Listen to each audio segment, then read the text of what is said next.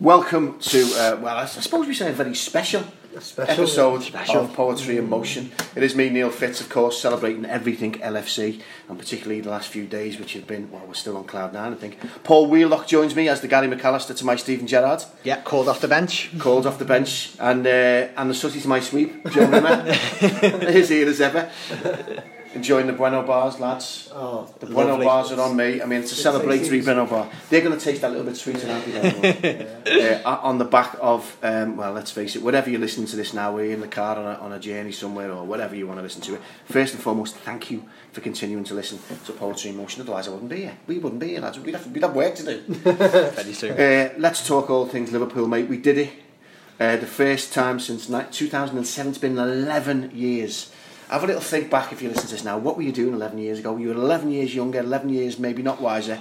But what were you doing, Joe, 11 years ago, 2007, the Athens final? Yeah, I went over to Athens. We had a week on this dirty little Greek island. Is there any other? In the worst hotel that you've ever seen in your life. And but it was a crack. I know they lost, but it was a cracking week. Like that's what European finals are all about, aren't they? And yeah, it was first year of uni. Yeah, great summer that was. But yeah, you sort of have to pinch yourself, don't you? And, you know, I think you have to step back and realise it's the Champions League final. Yeah. And just to put it into context, you know, Arsene Wenger's Arsenal got knocked out of the Europa League last night. He's reached 2 European finals in 23 years at Arsenal, and Klopp has reached 2 in his first 3. It's incredible, and I can't praise Jürgen Klopp and what he's done at Liverpool enough, because it's been remarkable. It's been a remarkable European campaign. They've not done it. They've not been lucky. They've not scraped through. All right, maybe the other night you could say that they rode their luck at times, but I don't think it was quite the injustice that some of the Italian media was screaming. But they've played some absolutely fabulous football in this competition. And they really have. My dad's been a season ticket at Anfield for a long, long time, and he's one of the most... So nothing gets him too excited, but he said to me the other day, "Oh, Joe," he said... it's just been a pleasure going to games at Anfield. Really has been. And that's been a key part of it, Paul, I think you'll agree. I mean, watching Liverpool at the moment, aside of what Klopp's done actually physically, manifesting itself in cup finals and the European Cup final, what he's done to the fans and galvanised, I think he's galvanised the club that was in the doldrums for a little bit. By our own standards, in the doldrums. I mean, other clubs will say, "You're joking, aren't you? You've got it this time." But it was for Liverpool fans. But the way things are going now, the way the fans, that song, the LA, LA song, and the way that you can see the team celebrating with them, you can tell that each individual player loves putting on that jersey and playing for us, and that's down to Klopp as well, isn't it, surely? Oh, definitely, well, Stu, you were talking about 2007 there. Around that time it was commonplace for Liverpool to get into European finals, and you touched on it then, it's 11 years since the last Champions League final. And for him to do that twice now in the space of 3 years is incredible. And he is like the unifying bond, isn't he? I was at Anfield on Wednesday nights watching the beanbag on the screens. And I was speaking to people after the game doing, vox pops and things like that, and all pointed towards Klopp. Yeah. You know, he is the kind of person in the middle that everything gravitates towards, isn't he? And he said it himself, isn't he? It's this togetherness, isn't it? And I think once you've got that between players, supporters and manager, you can really go places. Obviously a fantastic team to watch as well, but spirit does take you a long way. Well, I've worked with Mark Ronson a couple of times, and Mark Lotto is one of them players. He's done it when you talk about Rome. Yeah. And that great story about the Chris Rea song singing past the dressing room door of Roma. Mark doesn't give anything away. Lawrence doesn't give anything away unless he believes in it. He's and I don't know whether you heard recently. I think he was on 5 Live. Yeah, calling Klopp the modern day Shankly. And he said, "I don't say that lightly." He said, because of what Shankly achieved and how much they love and revere Shankly. So you don't throw that away lightly. But he's saying the way he gets the club and gets the fans. It's that link that Shankly did as well. He got the club. He understood what the fans was about. He understood that working class mentality and that drive to succeed and galvanising players and making players play. If you look at the players that Liverpool have got, that Klopp has turned around. I mean, Firmino. How many people before Klopp came were saying, "What does Firmino do?" When Rodgers bought him, he bought him as presumably as an out-and-out striker. I don't know what he bought him as, midfield player. I don't know. I don't think he knew. Yeah, you're quite right. But if you can go through that team, you've got Milner, who was drug tested because he ran over 13. They actually went, is he a Joe Bunny? Let's find out. He's got people. He instills a belief, a self-belief, doesn't he, John? He's Yeah, he's phenomenal. I don't think he gets enough credit tactically as well, because, as you say, Firmino's a good example, because he came in under Rodgers, and I think, I get the feeling he wasn't someone that Rodgers went out and scouted personally. I think it was the recruitment team that identified him, and he came in with a good reputation from Hoffenheim. But Rodgers didn't know how to use him. He played him on the right, I remember him playing out on the wing at Old Trafford in the game where Martin Tyler got a bit excited about Martial, and and he didn't know what to do with him.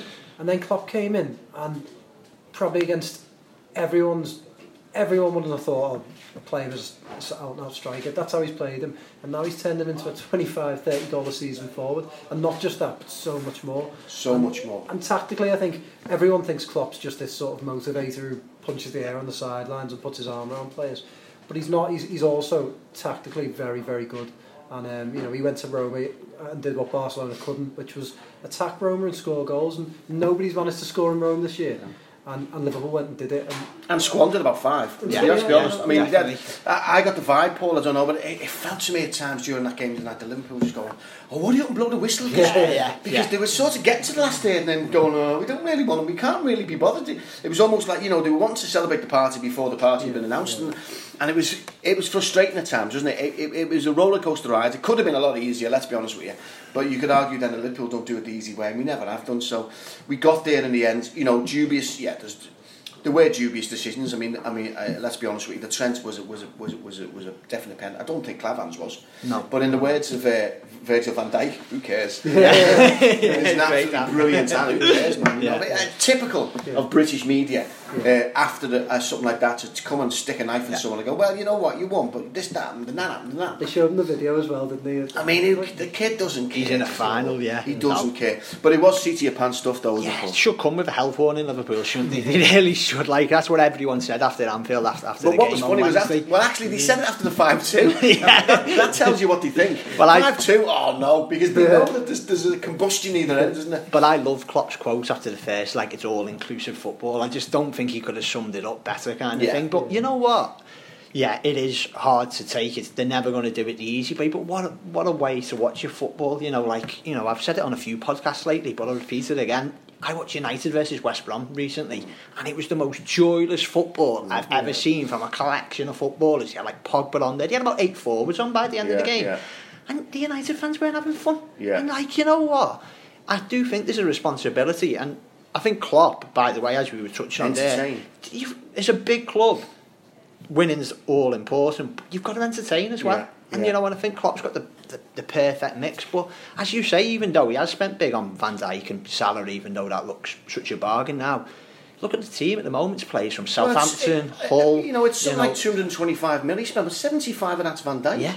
And then it's what he's recouped as well off the back of it. I've got some stats here that I was interested in putting out just for the European, for the Champions League. Mohamed Salah, 10 goals. Roberto Firmino, 10 goals. And Sadio Mane, 9 goals. 29 goals. And now the highest scoring trio for the club in a single Champions League season, overtaking Cristiano Ronaldo, Gareth Bale and Benzema. For Real Madrid 2013-2004, they've now become the highest scorer. Liverpool scored 20 away goals in the Champions League this season, a joint record in a single campaign with Real Madrid. The Reds also became the third team to score 40 goals within a single season in the Champions League after Barcelona and Real Madrid. I mean, these are the Galacticos, these are the big two clubs, and we're pound for pound on them. Liverpool were the first team to score a Champions League away goal in Rome all season, what you touched on. The Reds are the only team to score 5 or more goals in 4 games in a single Champions League season. Extraordinary. The Reds are the only team to score 5 or more. They're the only side still unbeaten in the Champions League ahead of the semi-final. Well, they're ahead of the semi-final. They got beaten that one. They reached 8 European Cup Champions League finals and 13 goals over 2 legs. This is the highest ever Champions League semi-final. I mean, the stats stand for themselves. For what he's done. And it is, look, compared with the elite in the Premiership, we don't have the elite budget. We don't have the budget to match them. We're pound for pound, and with Real Madrid and Barcelona in the Champions League. What is it, Joe, that makes the Champions League? What is it that makes? Oh, you wouldn't believe it. Get a fact. That's travel to the end. It's Halloween. Friday the 13th. One of the two. Me missus is a psycho. What is it? What's this love affair? I mean, you mentioned Arsene Wenger saying he doesn't want to end the love affair with Arsenal. to him. He ended up waking up with a spammy and his wallet missing. And yet we've just got this wonderful ongoing love affair with European football. I mean, our stats are extraordinary. This could be the sixth time we've beaten with one European. Arsenal never, Chelsea won. What is it that defines Europe for us, Joe? Well, I think what Paul said earlier about the players, the fans, and the manager all buying into it. You don't see that, you know. It's the power of Anfield, isn't it? Liverpool almost have an extra edge on every other team, because when they come to Anfield, they get blown away. Man City got blown away, and then Roma got blown away, and we've seen it throughout. It's their best, the three best goals, isn't it? And I don't think any other side has that effect in terms of the fans make that much of a difference. And I wonder why other teams aren't seeing that and trying to recreate it. You know, if you're an Arsenal fan, do you not want to roar Arsenal? Do you want to not make those players feel 10 feet tall, so when they go out there, they know that they've got what it takes to beat Atletico Madrid? That makes me incredibly proud as well as a fan. It makes you proud. It makes you proud to see coaches going down. What I love is the idea that footballers come to this club and go, oh my God. Exactly. And then when you look at them lads dancing at the end of the other night, and you've got Robertson, who was relegated in his last club, and an £8 million buy. You've got Virgil van Dijk, who's just left the club that are on the verge of being relegated or thereabouts. And they're standing there now in the European Cup final, the Champions League final. They must be Oxlade-Chamberlain, although unfortunately, of course, sadly, he's going to miss that. But his contribution shouldn't be denied. No. And these are players that have come to this club, and they've all said the same thing. I mean, Milner, these come to this club and they go, this fan base is off the hook. It's an incredible night, isn't it? Yeah, well, I think it's, you know, when Klopp's this season, he's always talked about creating new history, hasn't he, with his players. But I get the sense the fan base, they create history as well. Do you know what I mean? In the respect that I was speaking to dads and lads outside the game on a Wednesday night, and they were saying, like, the 9-year-old, this is the first time I've come to Anfield for some kind of European occasion like this. It's ingrained in the families as well, growing up. So it's almost like the supporters are writing their own history as well. Yeah. That's why I think it's unique in that sense. You know? Well, it's a funny thing when we were playing City the first leg before we spanked them, obviously, in Anfield. One of the songs the City fans were singing is Just Like United, You Live in the Past. Yeah. And it's an interesting one because the past isn't a bad place to live, because with the past comes history, and with history comes heritage, and with heritage comes the right, the belief, and the privilege to know that you're going to get there, and that's when you support a club that have just bought in new money, and you don't have that past, and you don't have that history, you don't know what it feels like, you don't have that roar, but Liverpool do. Liverpool have had it for years and years and years. So like you say, it's generational.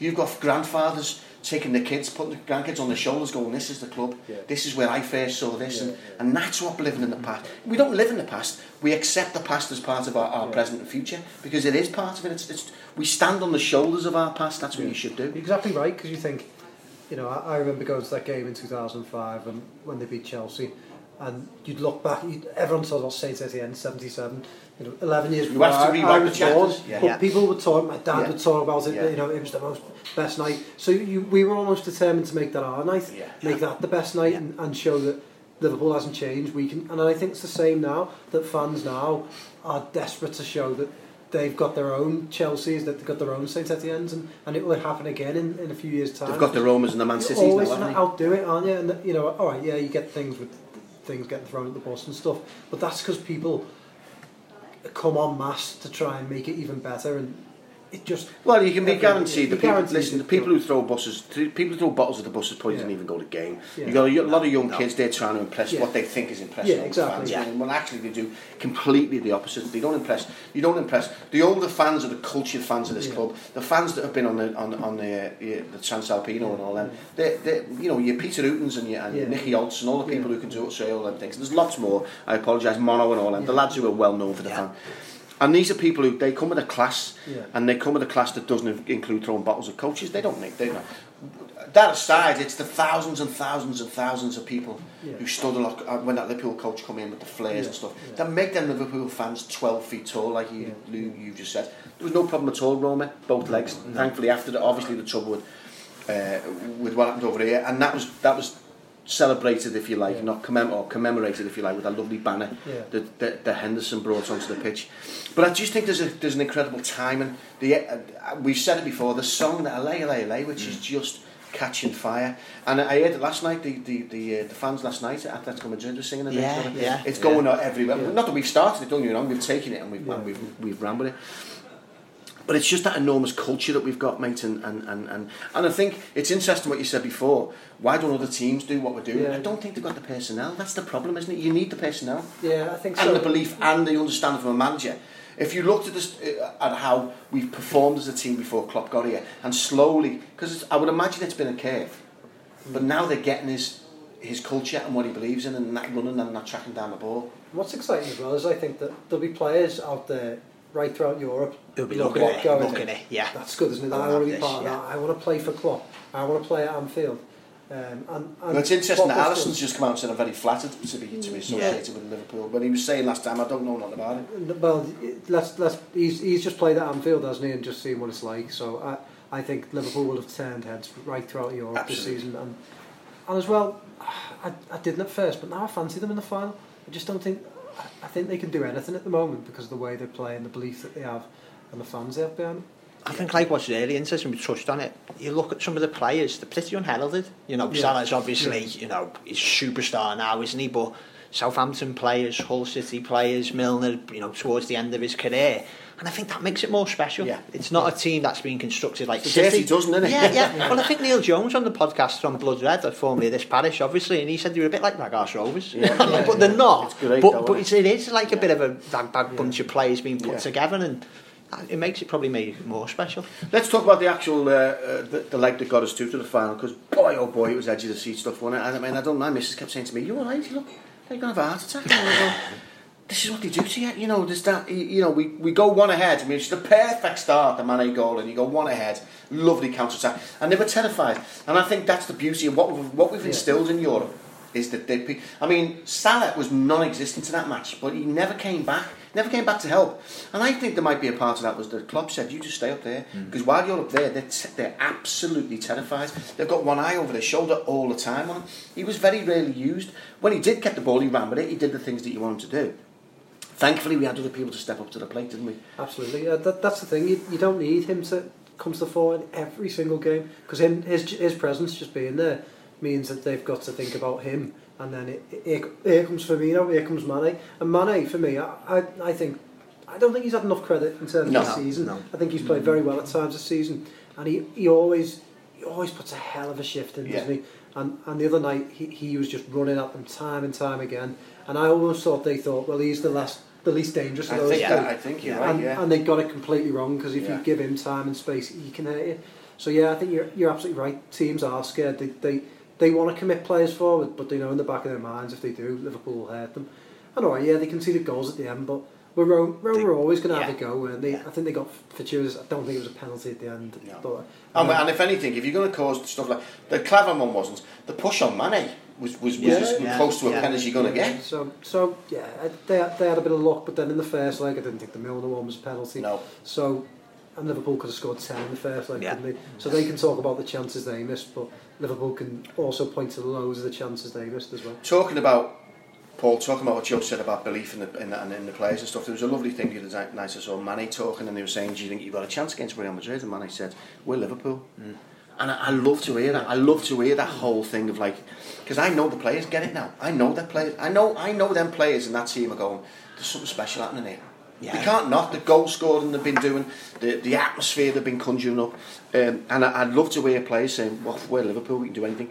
And they'll be particularly roared on by Real Madrid putting T-shirts on saying number 13. Yeah. And I love that, mate. I love that. It's like cheering the cup at half-time in Istanbul, tapping the cup and stuff in it. Do that at your peril. Yeah, there's almost, there might be a bit of arrogance about them, like where's Liverpool, even though, massive European club, they're like upstarts almost, aren't they, on this scene, and they're like the aristocrats. And the thing is about Madrid, again, the worrying thing from Liverpool's perspective is the fact that they've been there the last couple of years, I think it's the fourth final in 5 years. They just seem to know how to win a game, don't they? The last few games tells you that. But I also look at it, I know they've beat some really good teams, champions of their own countries, haven't they, on the way to the final.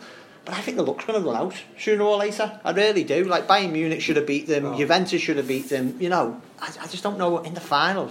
I just can't see. I see an aging team, Joe. Yeah. What do you think? I mean, you've got the stars. You've got some great players playing, from Asensio and Ronaldo, of course. They've got some great ones. But do you not see a bit of an aging team there? I've been growing more confidence. I watched the Bayern Munich games, and Bayern Munich were absolutely all over them.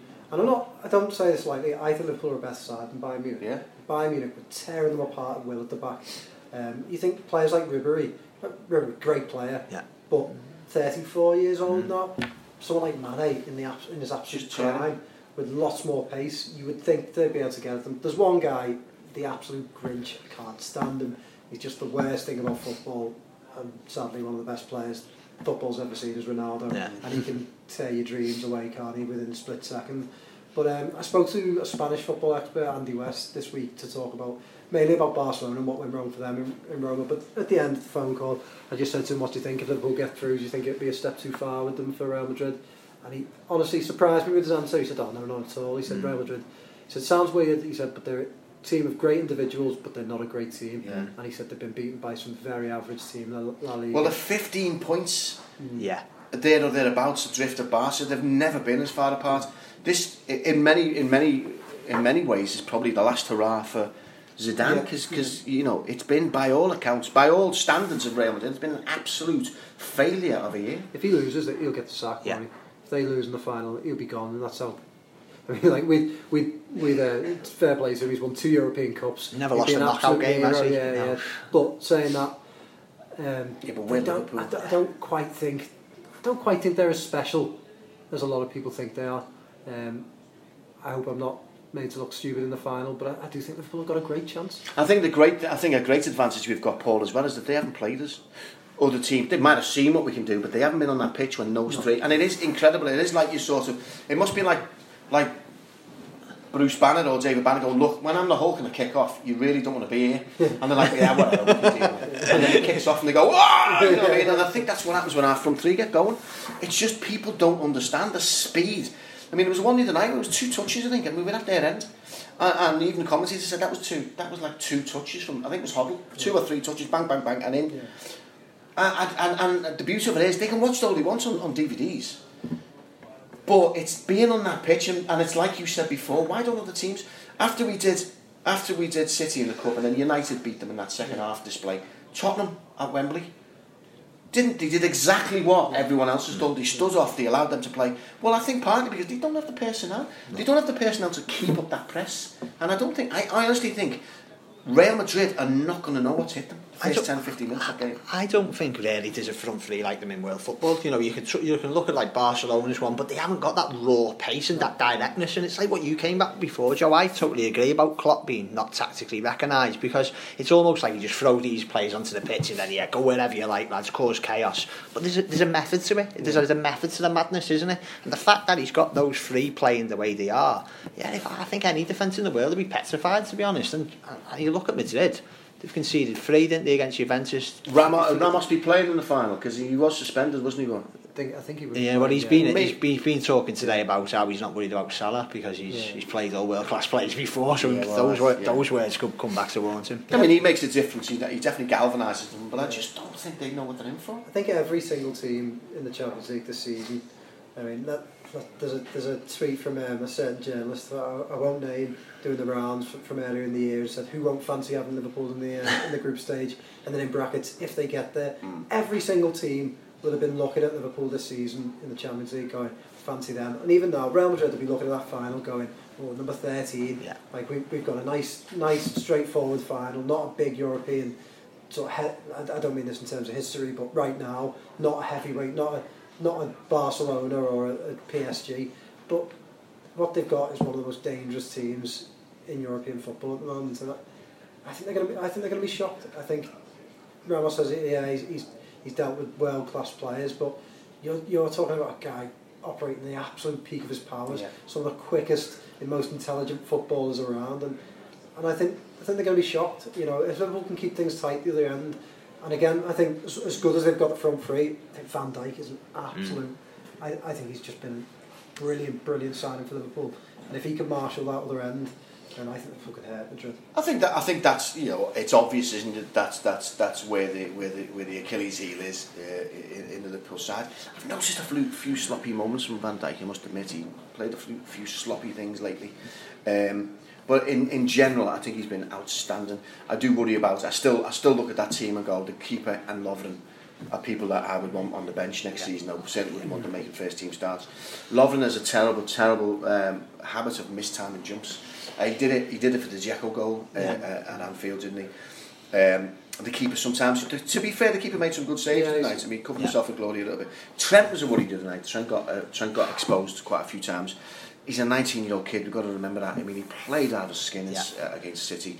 He's going to have it. I think the best tool that Real Madrid have in their toolbox, if you like, or the best weapon they have in their armory. He's a weapon and a tool. Ronaldo. It's the feeling, isn't it? It's the being overawed. That's the feeling. It's if they get that moment in their heads where they go, this is Real Madrid. But what you got to remember is we're a team of internationals as well. Yeah. Yeah. You know, with a team of internationals, he's not, you know, Trent aside, but he will be. But we've generally, you know, Van Dijk's a captain. Yeah. We've got a team of internationals there. They're not. I mean, Salah, you talk about pressure. Salah took a penalty to put Egypt in the World Cup. Yeah. That guy knows pressure. They know pressure. They can handle pressure, can't they, Joe? I think so, yeah. Trent's the one worry, isn't he? But I think he's a young lad who, he could raise his game, and he showed against City that he's capable of having these days where he plays out of his skin. But, They're all experienced. James Milner has done it all, hasn't he? Just extraordinary player. Yeah. I haven't got enough plaudits for that man. Yeah, I think he's an absolute exception. He's very funny on Twitter as well. Did you see put a post on Twitter? Yeah. How do you get the mark off your face? The Champions League one. And then they've got players like Wijnaldum. I think for all, sometimes he doesn't seem to click into gear. I also think he's quite a cool head. I think his holding game is extraordinary. When he turns his back, it's like Dalglish. Dalglish used to use his backside to shield the ball. Wijnaldum shields the ball like the king used to. Yeah. He doesn't get flustered, does he? No. He's not the sort of player that I think worries about these sort of big games. And Henderson, I think, is playing well. I think he's growing in stats. Really, I think he's growing in stats at the moment. I think they all do, mate. I think they all do. I think there's a real belief in this Liverpool team, like when Mane said, "We're Liverpool," and I think they believe it. They go to the fans and they stand there and they're dancing, and I honestly believe they're pinching themselves, this team, because they're thinking, and they've done it on merits, they've done it on hard work, but I think they've been carried along side by side, hand in hand, with a growing belief in the fans as well. We've always believed in them, but that growing feeling that this team could do something special. It comes from like City hadn't been beat a moment away. Roma, no one had scored the Stadio Olimpico one day and got two, as you say, could have been 4 or 5. And then every kind of obstacle or every kind of stat that's been thrown in the way before a tie, it's been brushed aside. Yeah. And if you keep on doing that, it's like the ultimate belief, isn't it? You know, and then Real Madrid, it is. You know, the champions of Europe, but as you say, there should be absolutely no fear going into that game at all. No fear, and what we also should point out as well is that's easy to forget is that we've done this with a meagre squad. I mean, we've had one of the worst injury crises. Yeah. We are patching. We're not patching together because we're all right as that, but we literally are playing out of 13 and 14 people, aren't we? Yeah. We're playing our first 11.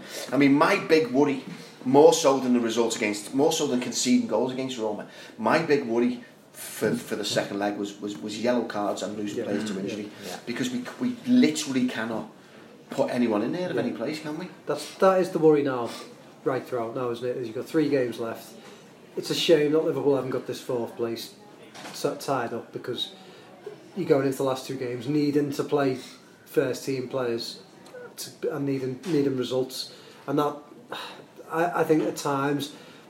I thought they put a lot into it the other night, and I think at times they look tired. Yeah, definitely. Towards the end of the game, whether they are a bit. I think tired. They looked tired at Anfield as well in the first leg, and I think that's why they conceded. They got a bit tired and a bit sloppy. Yeah, and again, adrenaline and the pace, isn't it? Yeah, and just not being able to take those. You know, your 3 midfielders, for example, Klopp really can't bring anyone off, can he? And they put so much hard yards in, and he can't take Milner. Losing Chamberlain is huge, because we just don't have the benefit of being able to say, come and rest your legs, do we? Yeah. I don't think it's a coincidence that Liverpool blowing teams away in 15-20 minute bursts. I almost think it's like Klopp's way, right, we've got no place to call on here. Yeah. If we can do the job within half an hour, hit it, and then, you know, because as you say, the game was more or less over at half time on Wednesday night, wasn't it? I know he pulled goals back in the second half, but again, I think he knows exactly what he's doing. We still scored a group of fast 3. Yeah. That was in our own net. We still did. No, I think I've got to give Klopp credit, because I think most managers when they've got an excuse to bring up, they bring him up, don't they? And he's not really mentioned the injuries at all. And as you said, really on Sunday against Chelsea, it should be a game where you can rest players, but it's just not possible, is it? It's not possible. We do have Brighton at home for the last game, so you've got to hope that we get some sort of result there as well. But we've got till the 26th, so we've got a week or two to rest them after it. Haven't we? Interesting development with Buvač leaving, isn't it? I mean, do you think that's to do with the Arsenal? I'd be very surprised if Arsenal get him. I'd be very surprised. This is just a gut feeling, you know. I'm not in the know with Arsenal, but Arsenal have got the former Sven Minterlath, something like that. He's followed by Borussia Dortmund scout, isn't he? So he will know Buvač. You probably know how good he is in terms of on the training pitch.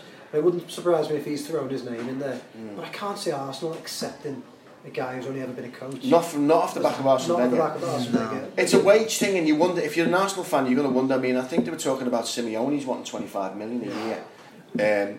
Arsene Wenger was on 8.5 million a year, which, considering he was there for 22 years, 8.5 million a year, not massive for the potential, you know, for the reputation they had. Whether or not it's going to be a thing where they just don't want to pay big bucks for a manager, but you'd have thought that in all the places where they need to rebuild Arsenal Football Club after the period after Arsene Wenger, they're going to have to spend. Yeah, perhaps. It's a strange one, isn't it? So with Buvač, you were in different things, like things that maybe he wasn't quite buying into everything at Liverpool the last few weeks, arguments he had with John Achterberg in the Chelsea game, I think, earlier in the season. But then I've read other things, quite a few German journalists said, like, they've had massive blow-ups in Klopp before. Yeah. That's how they are with each other, and they are quite often just settle down and they're fine. So I don't think there could be some more twists in that tale yet. It wouldn't surprise me if he ended up back on the bench for the Champions League final. So, and I've heard other things. Bosnian journalist the other day tweeted, you know, I hope this isn't true, that his father's sick and he's back in Bosnia. So there's all different sorts of things floating around. So he's still a member of the Liverpool club, isn't he? He's still on the way on the payroll. And do you know what? If he does go to Arsenal and get the manager job, all power to him. Who can blame him for wanting to go and take a massive job like that? Of course, he probably would want to take that. So let's just wait and see on that one. But I think there's more than enough. Klopp. One of the things that does frustrate me is when people say, "Oh, if Klopp loses Buvač, you know, he's going to lose a massive part of his team." And whilst that's true, let's not take any credit away from Klopp. No, he's the manager. No. He's the. There's a reason why he's regarded as highly as he is. So I don't think Klopp will be finished without Željko Buvač. Yeah, no. Well, let's just briefly talk about players and former players going to pastures new. Steven Gerrard's about to be, I think, any time now announced as the Rangers manager. Paul, what do you think of that as a career move for Steven Gerrard? I haven't watched the highlights of the Old Firm Derby. It's a brave one, to say the least. But I read a piece by Souness in the Times, I think last weekend or early this week, and he said exactly the same thing. But you know what? You look at Steven Gerrard, and academy football ultimately is about producing players for the under-23s and then the first team, and he's been through that path himself at Anfield and Liverpool, so there's no one better to know. But do you reckon inside him that competitive winning spirit? And I think David Thompson, former Liverpool player, tweeted it, said exactly the same today. He said he even hated losing a coin toss at the start of the game. That must burn bright in him, mustn't it? And Rangers are a massive club, and like, you know, if you could be the man to topple Celtic and Brendan Rodgers, like, I can't blame him, to be honest, because I know the ultimate is him getting the Liverpool job, but let's face it, that's going to be a while off, isn't it? So I think all power to him for taking that chance. What do you think, John? Yeah, I mean, like you say, it's brave, isn't it? But then you've got to be brave. He's got to take a job at some stage, and whatever he takes, it's going to be tough. Yeovil Town, maybe, work your way up. But then I suppose the way he looks at it is, all right, let's say he goes to Yeovil and, I don't know, steadies them and then eventually takes them up a league. Yeah.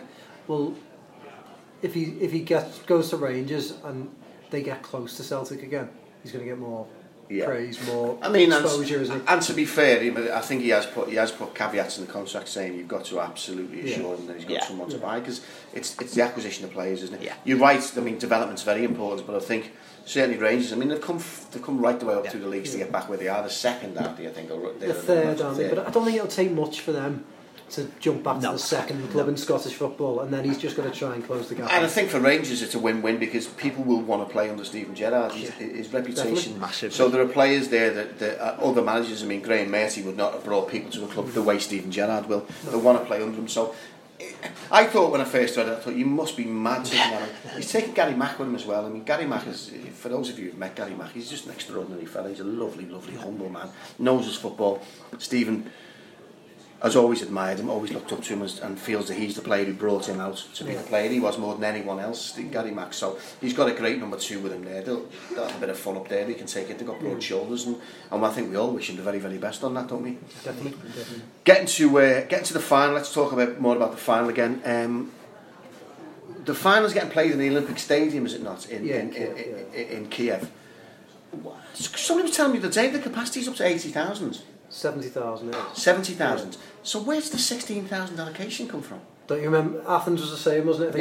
Athens was 70, yeah, wasn't it? And I think it was. I think it might have been lower. I think that at the time, I was lucky in Athens because I got one in the ballot, and it was literally like, I got one. One of my best mates had been to all the same games as me, didn't, and it was just, and it creates chaos because then you get a situation where you get a lot of fans go over to Ukraine, or they go to Athens when they did.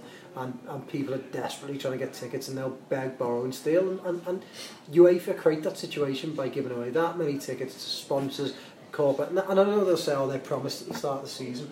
Well, don't promise. Yeah, just don't do it. You know, cut down the amount of freebies that are given out. There can't be that many people who need to have tickets, and what they do is they get them and then they sell them on the black market.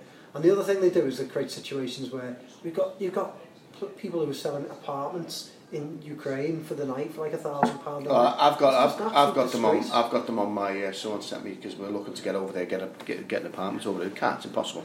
£6,500 one was, and then £100 on the Sunday. The following week, on the Sunday. The match is the Saturday. Everyone's out Saturday night. Bang, Sunday back to £100. Airbnb it all gone. Obviously all that thing. I'll tell you the quick story. When I went to Athens, and I went to the Athens final as a guest, to a company that I'd voiced the Sky documentary on Steven Gerrard, and it were all kinds of accolades and stuff. It was a really good documentary. If you haven't seen it, A Year in the Life, I think it is. And the company who made it and stuff invited me over. They invited me to the Champions League draw, and he invited me to Athens, and it was a real corporate do. Do you know what I mean? I have to say it was I was staying in the same hotel as Hicks and Gillette. But what horrified me was I didn't have a ticket right up until the day, and I was saying to the guy right up until the morning of the game, I don't know what I'm doing here, because everyone said I'm getting a ticket, but I haven't got a ticket, and I'm panicking now because I don't. If you haven't got me a ticket, then I'll phone me mates and I'll go and meet them, because I was stuck out the way in some weird corporate world, and I wanted to go. I'd phone me mates every night, and they'd be in some booze getting smashed, and I'd be up in the mountains somewhere, eating something into some caviar. Going, what are we doing here? It's ridiculous. So on the day of it, we got invited to a seafood restaurant, and we were sitting there. I can't stand seafood. I couldn't eat anything that looks like it's fallen the kip on the plate. It can't look like what it did when it was alive. I can't eat that. I don't want to see an octopus look like it's just been pulled off the back of the Renault Clio window. So I'm sitting here just going, where's my tickets? And I tell you, something horrific happened, and it's a terrible blight on football, certainly European football. These guys started to work. I suddenly noticed a lot of old professionals coming in, Gary Shaw, people like that, people who played back in the day. I was sort of doing the who's who of all these players and ex-players, and then these guys walked in. They had two carrier bags, one in each hand, and there must have been half a dozen of them come walking in. These things were bulging, and they tipped them onto a table, and these were all fully accredited tickets and backstage, VIP things, and they were getting tipped onto a table, and I nearly threw up. And I turned around to a lad I was with, and I said, "This is wrong. This is absolute nonsense." And that's unfortunately where my ticket come from. And I got a ticket in the corporate side. There was empty seats next to me, and there was three to a seat at Liverpool's end. And there was a guy next to me on the phone organising the Rugby World Cup filming rights all the way through the match. I couldn't hardly hear nothing because I could hear this divvy next to me. And it was horrendous, and it made me sick. It's the one and only time that's ever happened to me, by the way. As a caveat to that, I lost my passport. Funny enough, I lost my passport, and I knew exactly where I lost it. On the transport bus going from the airport terminal to the plane, you get them buses. I had it under my leg, and I walked off, got on the plane, and as we comes into land to Manchester, I went to my mate, I've left my passport. Luckily, I got back in on my driver's license because of the EU. I won't be able to do that. And then a year later, that I reapplied for the passport, and they said, what happened to you? I came to this passport place here, and he said, what happened to your passport? And I said, you're not going to believe it, mate. I thought, I'm not going to tell them I've lost it, because you get into trouble for that, do you know what I mean? I said, you're not going to believe it, mate. I said, I was cleaning up my office. I said, I've got a bin bag with all my files in. I've got a bin bag with some rubbish in. My passport's in one bin bag. She's thrown out the wrong bin bag. I'm laughing. He's tapping away as I'm talking to her. She's thrown out that bin bag. I've lost my wallet. I can't shout at her. I love her to bits. She's cleaning up. So next thing he went, all right. I said, because on my records here, it says it was found on a transport. I went, oh, that passport, yeah. Anyway, but it just goes to show that the ticket allocation now, and the ticket allocation for Real Madrid is presumably going to be the same, and then you've got this massive 20,000, 30,000 void of football family tickets. Yeah, and you watched that. There'll be fans over there in their absolute thousands looking for tickets in Ukraine, and the first thing UEFA will do is blame the fans. They'll say, you shouldn't have got tickets. Yeah.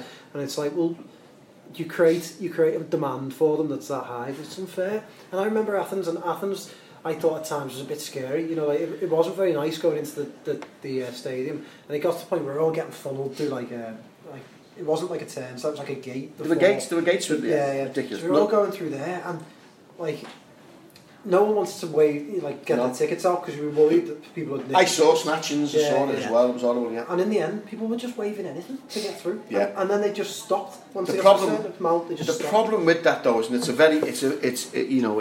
a very dodgy area to go into because people are very passionate about it. But my belief is this: go over if you want to go over because it's what you said before. It's about the days in between. It's the experience. Yeah. I think personally for me though, the moment you find out that you're not going to get in that game, go and watch it somewhere. Moment you snap, I saw a fella go into a tent towards what they weren't turnstiles, you're right, and a guy ran past with a scarf over his face, snatched him out of his hand. This lad was with his kid, paid £3.5 grand for the package, and the woman saw him do it and wouldn't let him in. And we were all saying it's just been snatched. It's just been snatched off him. I remember it happened loads of Athens, and there was people like stood on the sides, that there was like little walls, and they were stood trying to snatch tickets, and it was horrible. It created a situation where fans were turning all the fans to try and get tickets, and because people had been to like every game and been left out, and I think no one wanted to miss the experience because of Istanbul a few years before, and it created a bad situation. But I blame UEFA for creating that situation. I blame they've learned nothing. The Greek organised, the police were poor. That shocking. I always remember one thing that I always found incredible was the fact that there were Liverpool fans wandering past Milan fans. No one knew which end to be in, and we very nearly played United in that final. If you don't remember, it would have been absolute murder. And then what would have happened then? We're the worst in the world. Probably bans everywhere. Yeah. No organisation whatsoever. It was just all, and then you get back to an airport. It looks like a film about some sort of weird contaminant that's been released. Everyone's lying, looked like dead on the floor. That's going to happen again. I was looking into I know that Thomas Cook have put a thing on recently, today or yesterday, £749 for a flight. So I don't know where people. I know there are some reputable companies as well online if you just want to look into that. Someone got in touch with me yesterday on Twitter. I might as well just explain to people who are listening who want to try and go over there. There's a possibility.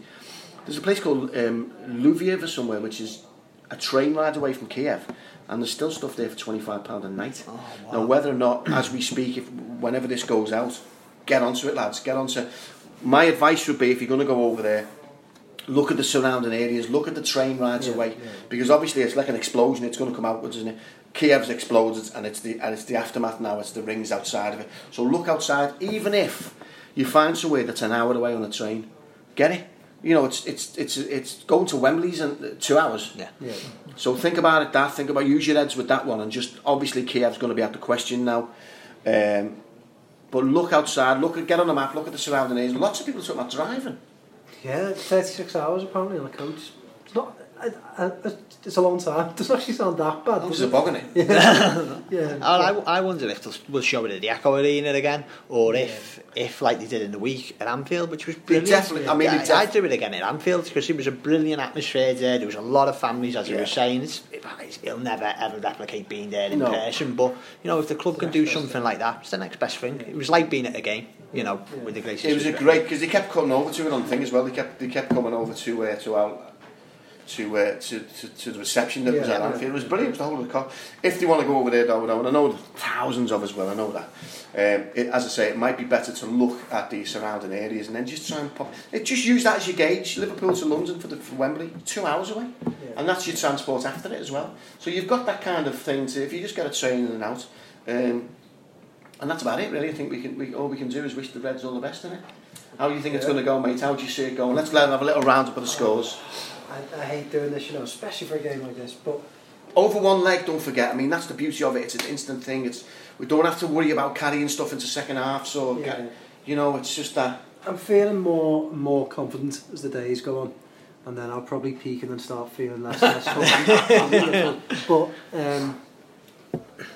yeah, I don't know. I almost think the Reds could just win it 3-2, 2-1. You know, and just go gung-ho. And it's unfortunate, but we can never really leave a nil on our side, can we? No, I think could be one of the great European finals, you know, like in the 60s when Madrid won 7-3 and stuff like that. I can see Liverpool in 5-4, just like something crazy. But no, I think Liverpool should be every reason to be confident, but I think there'll be goals. I think so as well. I think it is going to be a high scoring game. I think we're likely to put a few in our end. We're more than capable of smashing a few in their end. I think it is. I think you're right, Paul. I think this could be one of the great finals, cut to 0-0, beaten. Yeah. As long as it's not 3-3, and then straight to pens with saves getting made. My heart's done that once in my life, so I don't need to do it again. It's too much. Well, let's always remember that the Liverpool way is never, very, very rarely, the easy way. Thank you once again for listening. Just remind all the lads and lasses listen out where you can be contacted. With any positive news, positive comments, please. Joe first. At Joe Remmer 88. At Paul Wheelock. There you go. Simple. I am at Fitzy Fella. It has been a great season so far. We've seen some of the best football that Liverpool have played in many, many years. I think you lads will agree with that as well. Definitely. Klopp's doing an amazing job. Keep doing what you're doing. LA, everybody. Fingers crossed for the 26th, and we'll see you all again soon. That was another edition of Poetry in Motion.